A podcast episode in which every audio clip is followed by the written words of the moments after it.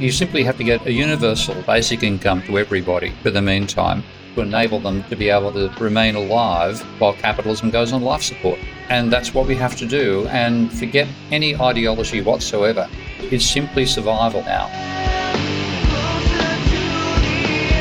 We have to pull our heads in. We have to regard ourselves as the custodians of life on the planet, not the exploiters of life on the planet, which is what we have been.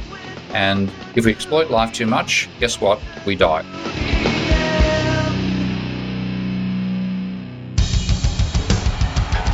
What I have said is that this campaign is not just about electing a president, it is about making a political revolution.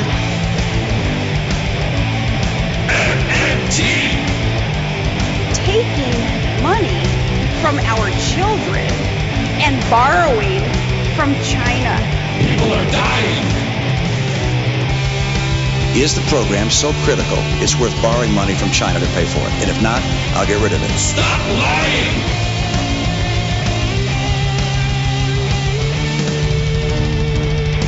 I want the truth.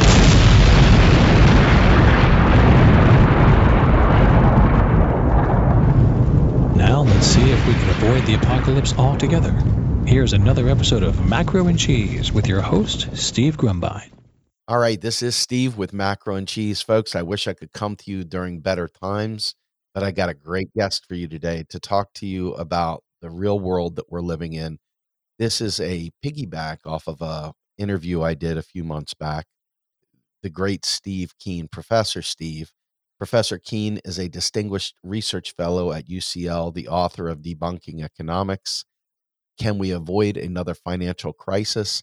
and one of the few economists to anticipate the global financial crisis of 2008, for which he received the Revere Award from the Real World Economics Review. His main research interests are developing the complex systems approach to macroeconomics and the economics of climate change. He has over 80 refereed publications on financial instability, money creation, logical and mathematical flaws in conventional and Marxian economic theory, the role of energy in production, and many other topics. He is ranked in the Richtopia list of world's 100 most influential economists. He designed the open source system dynamics program Minsky, which is the first program to allow monetary economic models to be designed visually. He has previously been professor of economics at Kingston University in London and the University of Western Sydney, Australia. He is active on Twitter at Prof. Steve Keen and is crowdfunding his non mainstream research into economics via Patreon. See him on his Patreon at www.patreon.com forward slash Prof. Steve Keen. And with that introduction, let me bring on my guest. Welcome, sir. Good to be here, Steve. Actually one little footnote to that. My Patreon page, people often think the posts there are behind a paywall.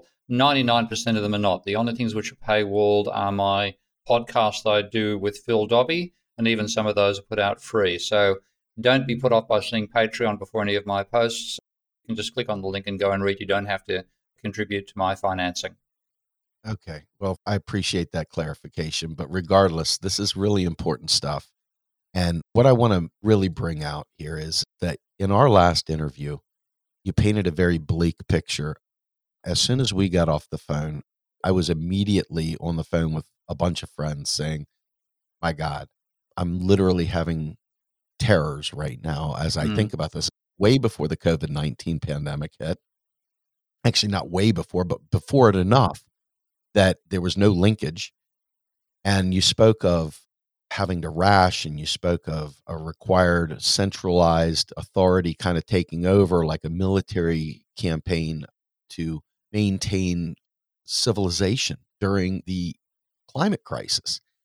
And with all this going on, you know, you'd mentioned at least three or four times throughout there that as climate change hits, it's going to be bringing about new back, new old bacteria, new old viruses, new old contagions into the atmosphere that we long since forgotten about, and that it was only going to be the beginning. Well, here we are, Yeah. pandemic, and my goodness, what a wake up call for how unprepared the world is, and especially the United States. Mm. What's going on here, man? Well, I'm actually writing a long post for my Patreon page right now about it because we have followed the advice of neoclassical economists for the last 40 or 50 years. You can really date the dominance of this mob back to 1973 during the stagflation period when Milton Friedman managed to knock out the remnants of anything resembling a Keynesian approach to what government policy should be. We went from the whole idea about the government running a deficit, maintaining public infrastructure, etc., etc., to where it's all about reducing the government to as minimal an intervention as possible, letting the market rip. And this is completely ignored the importance of realizing that the economy exists inside the ecology. Without the ecology, there's not only no economy, there's no humans either.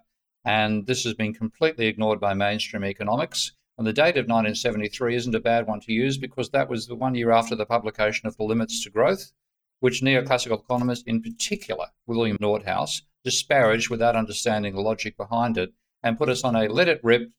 There's no constraints to the expansion of the human economy. And let's deregulate, let's globalize, let's move production offshore to low wage countries, etc., etc. And now we're being kicked in the balls rather than slapped in the face by the coronavirus. And I think it's only the beginning of this entire process. You mentioned the idea, let's just take this snake down. We started off obviously as a guy who supports modern monetary theory. Most of our discussion points have been surrounded by the concept of imports are a real value and exports are a real cost. And under a normal blue sky world, one could make the case that that is right. You're trading pieces of paper for real goods and real services. But here we are in the middle of a pandemic and our supply chain is completely broken and we have no means of getting enough food, enough water, enough medicine, enough gurneys, enough ventilators, enough of all these different things to the right places. What does that say about our readiness on one hand? And the other thing is tying production and economics together in terms of the relationship between local economies and this concept of globalism. Yeah, I'm a complete supporter of the logical argument in MMT in terms of how money is created and the need for the government to create money for the private sector to spend. Because if the government tries to run a surplus, it actually takes money out of the private sector and pushes it into negative equity. That part of MMT is completely logical, completely intelligent. I've always supported it. I have always been horrified by the argument that exports are a cost and imports are a benefit. I've regarded that as one of Warren Mosler's little ideas, which was not sound for a whole lot of reasons. And I won't go into all of them here, but you know that I had a debate with Warren some time ago, and I was simply flummoxed by that being regarded as part of MMT. And that is a whole lot of problems with it. And what we're seeing now, of course, is that works fine when the economy is in a good state. Yes, you can send pieces of paper overseas and get ventilators back. When a crisis like this hits, you want to produce those ventilators as fast as you damn well can, but oh dear, you haven't got the production facilities anymore. You don't have the manufacturers anymore. You don't know how to make them anymore. They're coming from overseas, and guess what? China's not going to send it to you. It wants it for its own people. You can keep your pieces of paper. So it was a totally foolish idea, but it's especially foolish in the circumstances we're in right now. So I'd be very much appreciative of people who support MMT knocking that one out of the ballpark and saying what we need is to have local production. We have to regionalize production rather than globalize it. We need to have the production capability and the know how locally for virtually everything, but certainly for vital, and in a health crisis like we're facing right now, vital products like ventilators and even vital products like, for example, paper masks. And to give you an idea of what it's like to live in a country which actually makes those things, I posted a photograph on Twitter earlier today of all the people lining up outside the local Makro shop, which is a bulk foods outlet in the same street that I live in now in, in Thailand in a little town called Trang lining up to get four masks per person per day for the princely sum of 50 cents, a total of about 10 cents each. And that includes, by the way, a two cent profit for the manufacturer, though that's a government ordained price. But Thailand has the capacity to produce this stuff. And we know already very, very rapidly that America doesn't. And to cover the fact that America can't do it, you're getting told the lie that they're not really necessary. We know from medical research that they stop the virus in two ways First of all, the virus itself is about 500 nanometers across, apparently, whereas the N95 mask that you're talking about here block particles above 2.5 nanometers across. Uh, they get around your face because it's only a surgical mask, but you dramatically reduce the number of part- virus particles you absorb. And anybody with the disease who's wearing a mask transmits a damn sight less as well. Now, that's just a classic instance of where offshoring production regarding exports are a cost and imports are a benefit meant you lost the manufacturing capability and you've got to gear up after the crisis begins, which is, does not work. It's scary because I understand the logic and it's, it's bad logic as well, Steve. Pardon me. I'm going to roll over you here, but pardon me. It is bad logic. I understand where your perspective is. I guess where I'm taking this is is that I understand the logic in terms of it allows you to focus on things that have been let go. In other words, in the United States, because it's been such a race to the bottom, Hmm. we have allowed everything to deteriorate. We've allowed our entire infrastructure to crumble. I mean, our bridges, I worked in industry that allowed me to see the bridge structural analysis here in the state of Pennsylvania, even. Hmm. And, you know, in a prior life, it was scary. Many of these bridges are C and D rated Hmm. and require significant upgrade. We have pipes that are still made of wood, Oh my God. pipes made of wood and pipes made of clay and you know really incredibly dilapidated. So I guess the point I'm making here is is that there is a case to be made for where you place your focus. Hmm. And I think a lot of folks talk about this, but they don't always tie it together as a core component. And that is that daily upkeep and maintenance of everything we do has to be baked into our models. It always has to be baked into our models. It's not the one time purchase, if you will, that is the cost. It's the entire life cycle. That's why there's a depreciation added to these things and so forth. I don't understand, I guess, why we cannot balance this, why there's not a balance, if you will, in terms of understanding the need for focusing on your core competencies, so to speak, a basic business principle, and importing those things that are not your core competency and accepting that role of benefit and liabilities, so forth. But in this case, we have let everything go. Yeah. Our manufacturing base is non existent. Not quite. I mean, it's that the two carried away. I mean, you've got things like Elon Musk, SpaceX, and Tesla, and so on. So you certainly have the capability to innovate. You certainly have a substantial range of productive facilities that don't exist on the rest of the planet. But a large part of the fundamental basic stuff, particularly low profit, low wage based things like, for example, making masks and established products like ventilators, you've outsourced them all to China, which is great because China's got the capacity to produce as many as it damn well needs. And if it doesn't have enough to export, then damn, it doesn't export them. And you can ship all the pieces of paper you like to China. You won't get ventilators back. Right. It was a very short sighted part of MMT. And I would be delighted if people had the guts to say to Warren, sorry, Warren, that's a bad idea. Yes, it's true. Government spend to tax, not government's tax to spend. That's correct. Exports are a cost, imports benefit. It's nonsense. Throw it out of the lexicon. Okay. Yeah. I think one of these days, maybe we can set up a debate again because I think that now that technology allows us a little bit better medium than we had previously, mm-hmm. we can maybe have a good core debate because I think this is such an important thing, especially in light of this pandemic. I think Yeah. it has exposed the United States supply chain in the worst possible way. Yep. And I think people are literally going to die. I think. Well, you've already have died massively. I mean, Exactly. I mean, I walk around. One of the reasons I'm in Thailand now is that I was looking very carefully at the data of the number of cases around the globe. And if you remember very early on when this pandemic began, Thailand was number two to China. It is now about number 32. I had four choices of where I could stay, live through this pandemic the UK because I'm a resident, Amsterdam because my girlfriend is based there. She's a resident but not a national.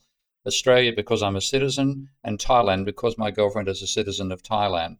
And I looked at the numbers and thought there's only one place I want to be, and that's Thailand. Reason being that the Thais, first of all, have the productive capability to produce things like masks and ventilators. Secondly, the climate is in their favor because we know, again, from decent academic research, the virus is less viable outside the body at temperatures above 25 degrees Celsius. And the average maximum here is 36 degrees. in the town that I'm in. 36 degrees Celsius, by the way, not Fahrenheit for our American friends. and at that temperature in the open, it degrades much more rapidly. So you're less likely to pick it up in the first instance. That's also in Thailand's favor. But they had the experience with the SARS virus. And so the idea of wearing masks in public is not at all a social stigma. In fact, walking into a shop without a mask, not only a social stigma, they won't let you inside the shops anymore without a mask on. So it made it a very safe place to be. And they had the productive capability. And this is a little thing I found out. I wanted to send some of these masks to my mother, who's 94 in Australia. And they were blocked at the post office because they will not let you export, that, even post them out to other people. So they are keeping all the stuff for themselves, which is extremely sensible. Wow, no kidding. Absolutely. So let me talk about the United States right now. Mm. Clearly, New York City is the epicenter of the virus. There's been people talking about going in for appendectomies and being surrounded by COVID patients and dead bodies lining the walls. Oh my God. Horrible, horrible scenarios. Mm. And I guess the question here is, you know, people are not prepared. We don't have health care in the United States. We really don't. No, you don't. You have health profit, not health care. Exactly. And we've got Joe Biden running for president in this country, and he's already said it unequivocally he will absolutely veto Medicare for all. Oh my God. And he has said unequivocally that he is against single payer health care. And yet the Democrats have come out and thrown their full weight, the establishment that has thrown their full weight behind this man. And here we are in a pandemic, and we're in the middle of a presidential primary that should be vetting ideas, explaining what's going on. We got a real life pandemic to show point blank which policies would solve it better. And literally, there's no debates. You've got Joe, who is clearly in cognitive decline, out there stumbling and bumbling around. He hasn't got a single idea. And here we are watching people die by the thousands. Mm. And they're predicting a quarter million people dying. And I think that might be conservative. It probably is conservative, particularly because the payment system, all the things you have to pay money for, are going to prevent people going on and getting themselves checked in the first place. This has to be free. In fact, you should be paying people to come along and get tested. You should be paying people to stay at home. We need exactly what modern monetary theory argues for. And I know Stephanie Kelton and Scott Fullwiler and all my other friends in the MMT community on the monetary side have been arguing exactly this, quite rightly. Not just a case of putting people who are suffering from this into induced comas, the economy is in an induced coma. And in that situation, the government is the only system which can provide the money to enable people to maintain their financial commitments and also without food actually being militarily distributed, which I think is probably coming. Or actually, I had a friend discuss yes, the post office is the way to do it with postal workers in hazmat suits. Before that actually happens, to be able to pay for basic necessities like food. And in the case of uh, being faced with continuous confinement, basic necessities like internet access and YouTube and Netcast and all that sort of jazz is what they're going to go mad while they're confined. But we have to think about this as a biological process. Forget about capitalism, forget about communism, forget about even fascism. Seriously think about us as one biological species facing a parasite.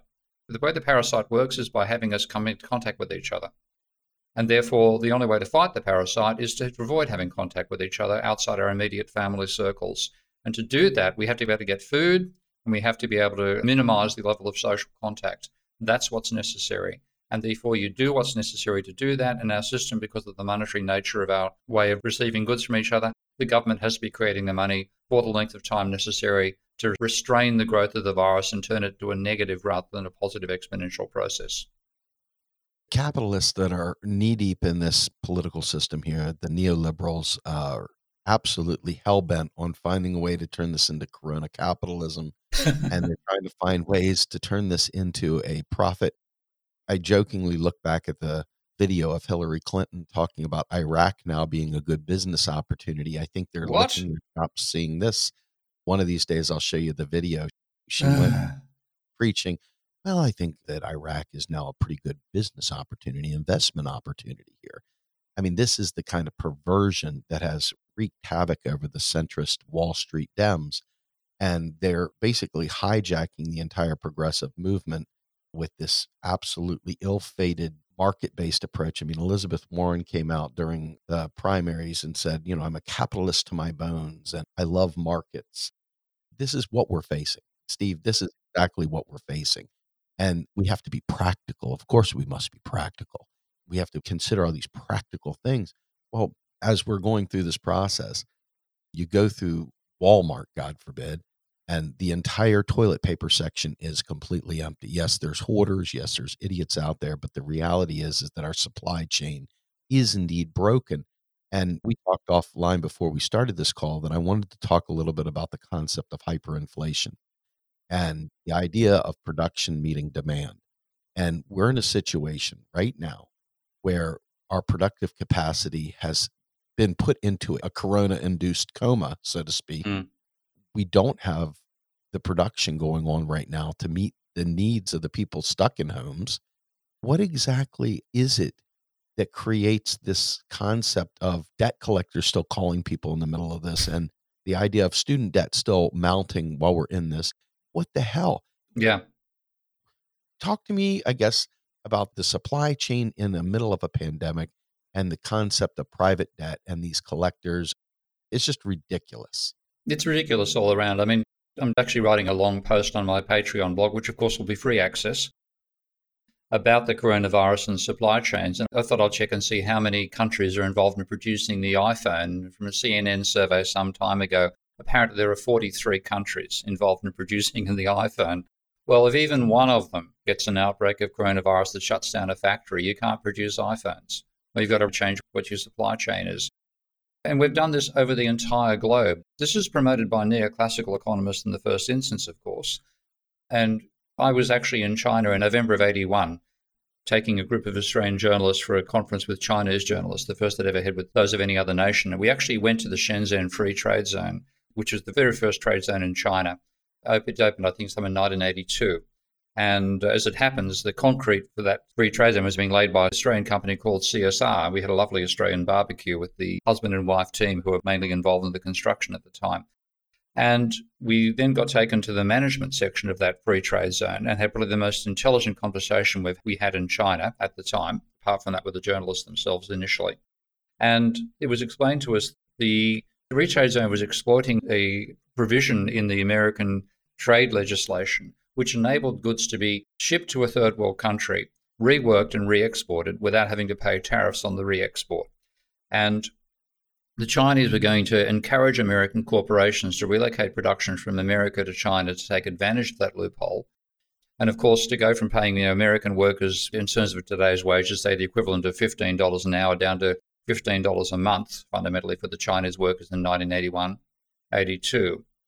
And a condition the Chinese imposed was that any manufacturer that took advantage of that had to have a Chinese partner. And with zero capital, within five years, the Chinese partner had to own half the business. Now, you just imagine on what situations does an American capitalist hand over half the ownership of a company? It's got to be where they can screw the workers so much, regardless of the nationality of the workers, that they come out ahead anyway. And that's the scale of the gap between American wages and Chinese wages that American corporations gleefully exploited and the Chinese gleefully used the gleeful behavior of American corporations to build the manufacturing powerhouse that China now is. And of course, American classical economists cheered that on because, as far as they're concerned, that was comparative advantage. Now, look where we are now 43 countries involved in producing an iPhone, and 20 of them will not be exporting to America anymore until such time as the virus is under control. So for one and a half years, you can't produce iPhones. Not that that matters right now, but you can't produce ventilators either, and that does matter.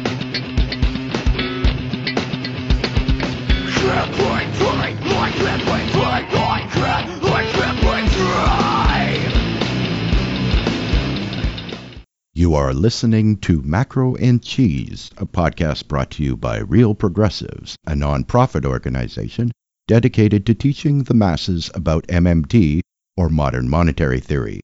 Please help our efforts and become a monthly donor at PayPal or Patreon. Like and follow our pages on Facebook and YouTube, and follow us on Periscope, Twitter, and Instagram.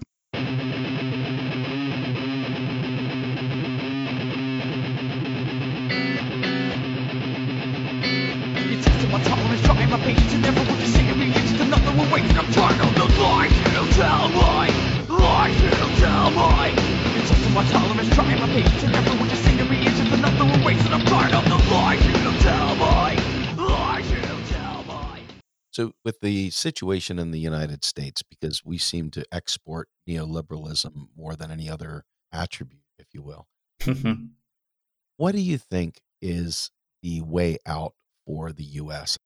Clearly, even now, you listen to the television shows that are on, God forbid, I don't do it, but I read up on it, and they're out there hyping more capitalism.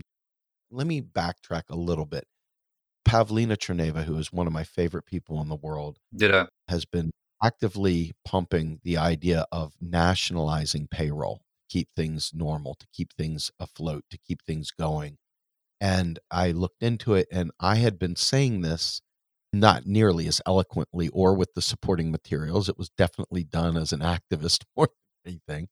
But her concept of nationalizing payroll and obviously the federal job guarantee that we talk about in the United States, redefining work, providing a countervailing pressure against capital to allow people to work in their local communities and to get away from the man, so to speak. We need an ability to be able to maintain not necessarily our way of life. I don't like that concept. We need a way of maintaining life in general. Yeah. And to me, this seems like between the federal job guarantee, pumping a major amount of stimulus to keep folks going, putting a brake on mortgage collections, eradicate the student debt, et cetera. But in particular, the concept of nationalizing payroll. What do you think about that idea?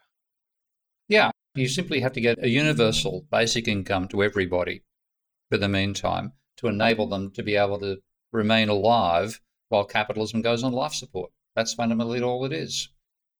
And that's what we have to do and forget any ideology whatsoever. It's simply survival now. And there's no way that a market system can survive this crisis. Because if we require payments to be made by everybody, when in two weeks, 9 million people have joined the unemployment queue and therefore don't have health care anymore in America, your insane idea that you have to have a job to get health care, and don't have any income coming in, and therefore have to live off the cash reserves when most Americans, again, don't have enough to pay one month worth of bills, then suddenly the entire financial system come collapsing down around you as well. But people might be able to pay for one month. I was speaking to a friend, Aaron Vosno, who's putting out a podcast as well in a couple of days' time about what should people prioritize in their own spending. And of course, a bit like you're saying, people who are debt collectors ring up and saying you've got to pay your student loan, you've got to pay your mortgage, you've got to pay your credit card, you've got to pay your car debt. I'm saying, stuff them. Don't pay it. Go on a rent strike, go on a mortgage strike. Don't pay any debts whatsoever. Because if you do pay your debts, in a month's time, you won't have any money to pay the next one. In one month's time, you're going to be unable to pay it anyway. So don't pay it now. Buy food. Buy food. If you can find masks, buy masks. That sort of thing. That's what you have to do. Prioritize staying alive. And capitalism cannot survive this lockdown that we need to prevent the virus growing further. That's a real dilemma. Nor can capitalism enable people can't pay for the vaccines. They can't pay for the development. The state can. So we have to simply have to forget about ideology and say, how do we provide the revenue that enables the system to continue functioning? And that comes down to a universal basic income at the level that's necessary for the average person to pay the average mortgage. People who are richer than that, of course, they've got cash reserves. They can buy everything they need in the meantime. We have to keep the monetary system going we have to stop the financial system collapsing. So we need what I'm calling, as it, again, I wrote a recent post on my blog again, that free access, calling for a modern jubilee. And we need something like that for the duration that's necessary to survive this virus. It's interesting because we have a dichotomy here. We've got the concept of requiring people to basically be paid to stay home, to not get into society, to get out of society for now, to do the social distancing. Mm-hmm. So this concept of cash assistance, direct cash payments to get us through this phase here. The flip side to that is that we also have to have the production available to be able to meet the needs and demands of those people, which is they're working against each other there. Yeah. And this is again why I don't use the term universal basic income in this case because UBI means something very different under normal blue sky world. During this pandemic, it means something entirely different. We're talking about being able to sustain life and we're talking about being able to meet needs. I have a thing to float by, and you talked about it a second ago with the debt jubilee. Yeah. In my opinion, and it's just an opinion, right? The idea of putting a halt to payments in general, putting a halt to mortgage payments, getting rid of student debt. There's no reason for it. Getting rid of these things in general, to me, is a more meaningful way of doing it. And then the cash assistance, not even assistance, the direct cash subsidies payments to people to provide for food and stuff like that has to be met with an ability to produce that food because if we're all social distancing that also includes factories and farms and other things so there has to be some understanding of cash only is good if you have an economy that can absorb that cash. If you're not actually producing the goods and services this is the real story of what happened in zimbabwe where you had the productive capacity of the farmlands diminished so severely it didn't matter how much quote unquote cash people had there was no way to provide the food that was demanded. Mm. me this is a real what do you do here? I want to make sure i understand this Well, we know mm. that if we isolate people for a two week period, and if we test people, and they're now tests that are rapid enough that you can find in a matter of apparently now minutes with some of the tests who has the virus and who doesn't. What you need to is think about this in a military campaign way. Forget about your isms. This, this is a military campaign. We need to stop the virus spreading at its exponential rate. That, and that's the real danger. The, the exponential nature of the crisis means that it will overwhelm our health systems and overwhelm our productive systems as well. Apparently, roughly 20% of people who get it are going to need hospitalization. We can't hospitalize 20% of the population. But with the rate of growth of the virus being exponential, without social distancing doubling every five to six days, it doesn't take very long before you get to the stage that enough of the population is in critical illness that your health system is overwhelmed. So you need to first of all test and identify essential workers who don't have the virus and then quarantine them at the production facilities. Now, the production facilities fundamentally include farms, uh, factories that process that far, those farms and turn it into consumable food, transport workers that get that food to people. Uh, set that up in the first instance and keep them completely quarantined from the others who may be infected. Then you have lockdown for the rest of the population, and something of the order of a four to eight week lockdown or six to eight week lockdown would be sufficient to identify which family groups have the virus and which don't. The ones that don't can then be released from confinement. The ones that do remain confined. You treat the ones that have the serious illness and you isolate the virus and try to stamp it out. It's not as deadly as Ebola. The main danger, it's so transmissible and its rate of growth is so fast, its reproduction level is so high that we have to isolate it for those reasons. If we do that, we can knock it off in the matter of something like about three months. This could be behind us in three to six months. But if we don't do it that way, then it's going to go on for six months to 18 months until the time we develop a vaccine. And in that process, so much of our social system can be broken down, so much of our production system will fail. But it is feasible. So the basic measures we identify what are essential services, and fundamentally, those are food, power, and distribution of food. Then we isolate everybody. We test those who are essential workers. We isolate them from the rest. They don't get the virus. We then isolate all houses, all family groups until such stage that in about four week period, since we can't manage to test everybody at once, given again the lack of the facilities to test, we use isolation as the testing mechanism. About four weeks to six weeks is enough to, to be able to be 99.9% sure who has it and who doesn't. And then we can address the rate of growth of the virus and stop it in its tracks. But if we don't, the alternative is 18 months of this. So it looks like by taking swift direct action in terms of quarantines and isolation, in terms of the social distancing, et cetera, in some parts of the world, I could see this happening very easily. But in the rugged individualism of the United States, Yeah. I cannot imagine. I mean, look how slow Trump was to react to this. Look how slow and how pathetic the response was. I'm happy to see the country has basically been shut down in the sense. The bad part clearly is that we haven't taken care of the supply chain yet. Just stopping production, just stopping people from going into work, et cetera, is one thing. Do you see any indication that the United States gets this? No, not yet. I mean, again, not just the individualism, the religious side of the states as well. This bizarre evangelical belief that you can pray and get rid of a virus. Good luck with that, particularly if you do it collectively, as I saw some evangelical arguing for recently. I noticed that the tweet of God said, That's a great idea. I encourage all evangelicals to attend. American ideology is its worst enemy. And that's what's now happening. The virus has no ideology, it simply has an environment it needs to reproduce in. That environment happens to be us. And everything we do which is collective in terms of getting together rather than collective in terms of behaving in a coherent fashion, is going to bring us unstuck. And for that reason, if you look at the list of countries, John Hopkins database is a very nice one to check this out.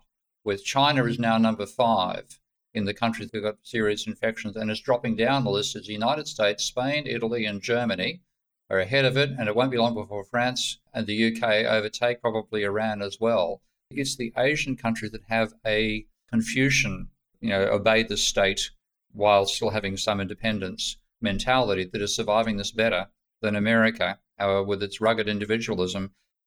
That was designed, as William Baumol said, for what you might call the prairie economy or the cowboy economy, when there were wide open spaces to go and move into, and we're a tiny imposition on a vast continent. Those days are over. It's now what Baumol called the spaceship Earth, where we are in a self contained environment where everything we do remains in the environment and the feedbacks of that are overwhelming us. And it's time to abandon the American ideology, which is fundamentally a neoclassical stroke religious ideology. It's what's going to destroy America rather than make it in these circumstances. I listen to that and I'm once again terrified because I don't think America gets this. I think people are desperate to get back to normal, whatever that means. And one of the things that struck me in what you said, and I want to mm-hmm. make sure we don't go past this the idea of quarantining people in production areas and making sure that we get these people to produce. I see no evidence the United States is going to do that. No, nor do I.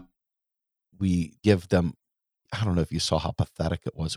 Twelve hundred dollars, and they eliminated people who had arrears in child support, just to show you how brain dead they are. People with arrears in child support. I mean, it's just like the welfare queen. Most dads don't want to screw their children over. Most dads want to be there for their kids, but they've been destroyed by neoliberalism. They're just another victim of this horrible machine. Yeah. And they were eliminated from not only being able to get student loans, God forbid, maybe that's a blessing, but they were also eliminated from receiving the stimulus check. Bloody hell. And so here you go, people that were already hurting. Okay, so maybe they get to get their digs in for a few bad men. They get to say, yeah, we didn't let them get over. But the reality is that this is a macro issue. It's far greater than getting a little zinger in for a deadbeat somewhere. It was only twelve hundred dollars, Steve. It's crazy. I'd be giving the money to Rupert Murdoch. Okay, I have. This is done at a universal level. Screw how bad somebody's been. Everybody gets the same amount of money, and it's enough to pay the average mortgage or the average rent, plus have food for the average sized family. That's what should be going out. No conditions, no question whatsoever. Everybody gets it. That's the way you approach this thing, not with any attempt to apply moralism from the left or the right. I couldn't agree more it's just a real scary thing though that it's like piecemeal. Everything is piecemeal. Mm. Like it's based on the feels, not based on what will work, not based on what is the right answer, but based on how does this process through my religious lens? How does this process through my ideological lens? How does this process through my 401k plan? How does Wall Street react to this? there was a post the other day that just blew me away on Twitter. Peter Dow said, interesting. Millions of people are laid off in Wall Street. The stocks go up. That tells you everything you need to know. Mm. And amazingly, that is enough for some people to say, oh, we're going to be all right. And this is so prevalent in the United States. It's terrifying. It is terrifying. What do we have to do? This is another one of those moments where it's like, okay, there's the answer. It's just on the other side of this bulletproof glass. You can see it. You're within six inches of it, but you can't do a damn thing about it. Mm. How do we get there? I mean, is this a case of the United States will eventually do the right thing because there's no choice? Fundamentally, I think that's going to be it. Yeah. If you look at the number of cases, you are now As of today, there's just over 1 million cases. Finally, it's going to crack 100 million. It's going to crack a billion cases. We're only the very beginning of this whole process. The odds are it's going to be, before we get a vaccine developed, and I mean a mass vaccine, there are possibilities of earlier supplies of vaccines. That the mass tested vaccine is going to take about 12 to 18 months given the dangers of those bulk produced cheap vaccines. But we have a quarter of a million Americans already that have got that disease. Now, by the time it gets to, let's say, 10 million, 20 million Americans, then I think you might start waking up. And at that stage, the military side of your country will take over. Mm. You said that you did a bunch of research going into this and chose Thailand. You gave some reasons for why you chose Thailand. What are some of the countries around the world that did this right or did this better? And what did they do that was so much better than what I'm seeing here in my own backyard? It's almost exclusively Asian countries, and that includes China. It's a willingness to have a lockdown and the willingness to obey a central authority that says you have to be isolated, you have to maintain social distance, and the willingness to cancel major events. It took the Japanese a while to cancel the 2020 games, I might add. But it was fundamentally those countries. South, South Korea is one example, though it's got a large number of cases nonetheless. If you look at the list of countries that have got more than 10,000 cases, China has got 80,000. That was the epicenter. But the next Asian country that has that many cases is Korea, and it's the very last of those more than 10,000 cases. It's 15th in the listing of countries, but that's the first Asian country from China itself. Then you've got to go way, way down before you find the next which is Malaysia. And that, to some extent, has got a British overhanging with it. Then the Philippines, then Japan. Now, Japan, of course, is populated well over 100 million people. It's got 2,000 recorded cases. So it's the Southeast Asian countries that have done this best. And Thailand, because these countries experienced SARS to some degree, they've got a previous mm. experience with not with a pandemic, but an epidemic. So they're the ones that have done it best. And if you look down the list, it's also partly based on temperature. It helps to be in a country where the daily temperature hits over 100 degrees Fahrenheit, which is the case for where I am in Thailand. So, yeah, Southeast Asian nations that have some sort of sense of accepting a central authority, largely because they're the very last one's out of a feudal system. The Asian systems are all what Marx called irrigation socialist, I believe, or something of that nature. And to have centralized irrigation to distribute monsoonal rains, you need to have a central authority building the irrigation system. And that's why culturally there's a tendency to accept a state being able to impose parameters on how individuals behave. And that's much more the Southeast Asian in general East Asian mentality than it is certainly the American, the European, or the English. With federalism in the United States, the states and the states' rights and so forth, we're realizing, for example, Medicaid being state paid can't handle the influx. We're realizing that the states themselves are largely powerless to manage the kind of activity that needs to take place. And going back to the Civil War, we've got this states' rights, this 10th Amendment mindset mm. That prevents us from rallying under a central authority. And they can't shake it. I mean, we were beaten with McCarthyism for so long that the ability for them to think of anything that has anything to do with a central authority has got to be the Soviet Union. They cannot break away of the Cold War and it is so prevalent even now. And they red baited Sanders so much. Hmm. Every time he tried to make a universal program, universal child care, a right to shelter, a right to medical care, immediately it was so ingrained in these individuals' minds. And I hate to say this, but it's demographically skewed so heavily to the boomer community and above, who mm-hmm. largely just remembers the duck and roll, duck and cover mindset, they're still steeped in that red scare and cannot fathom a society that cares for each other. They're still steeped in Vietnam. All these things are still so prevalent in our society. By the way, just on that note, Vietnam has 1,000th as many cases as America, 237 cases versus 250,000 cases. And I've seen arguments Vietnam is an extremely good public health system. So you lost the last war against the Vietnamese and you're losing the war against them with the virus as well. Congratulations. so terrible and funny all in the same breath. Cuba is out there in the middle of exporting doctors to help out. Yep. We are retrenching so badly. Our tail ends are puckered. We are literally getting our ass handed to us. We are unfortunately number one in all the wrong things. Cuba's got 233 cases, again, 1,000 as many as America. It's just a damn. My wife sits there and talks about this to me, and she's not initiated. She's not involved in the things we are talking about. She just pays attention to the regular news. And all she can say is, what idiots we are that we didn't shut down the country. Why were we such idiots? Why do we wait so long? What is it about us thinking that we can just be world travelers and going off to spring break and doing this and doing that? And I told her, I said, it's an ideological thing. It's Ayn Rand coming back from the dead. Yep, and taking you with her. Exactly. So you talked about in our previous one with the environment, you talked about how it would require military intervention. The one thing that we have seen is a slowdown in carbon emissions as a result of this virus. So waters are clearing up amazing the poison of humanity, our production, has ceased to pollute the world for a moment. For a moment, we've taken a break. We've given the earth a chance to clean its lungs a little bit.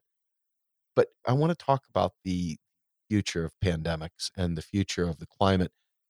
Let's say we get through this. Our minds are so distracted with this virus that we forget we have climate change to contend with still, too. And I guess tying these all together to finish off this show, hmm. what do you think the future looks like from this day forward?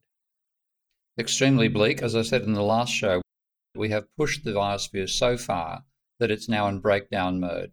And the coronavirus happens to be the first instance of this biting us, but it by far, far, far from being the last.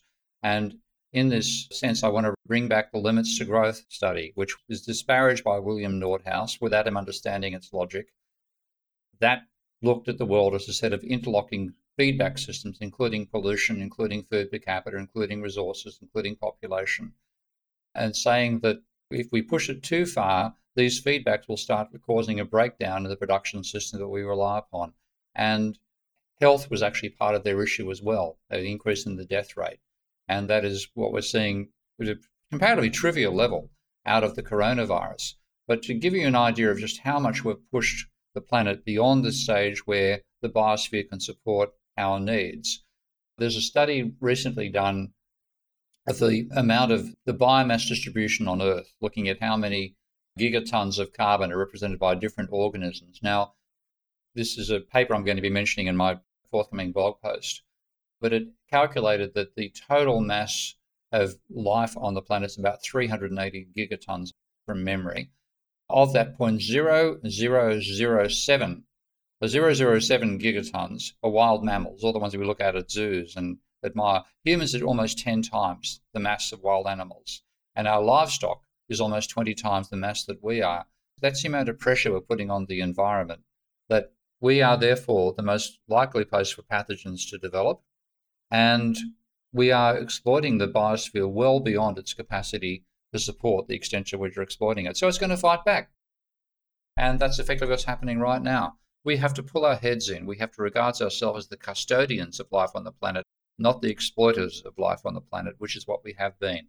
And if we exploit life too much, guess what? We die. And with that, my friend, I'm going to thank you because this is hopefully a body of knowledge that we're putting forward that folks, if they listen, pay attention, they can start to understand the gravity of the situation we're in and start paying attention to maybe different things, things that matter. And I think you've made a compelling case for not only what we need to do today, but why we're where we are and what the future will hold if we don't take direct and immediate action.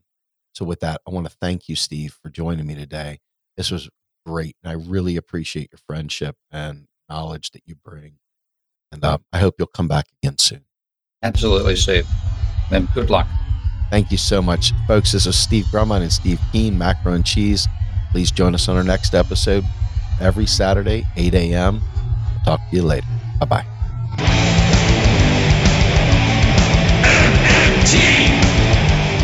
Macro and Cheese is produced by Andy Kennedy. Descriptive writing by Virginia Cox and promotional artwork by Mindy Donham. Macro and Cheese is publicly funded by our Real Progressive Patreon account. If you would like to donate to Macro and Cheese, please visit patreon.com slash realprogressives. I want the truth.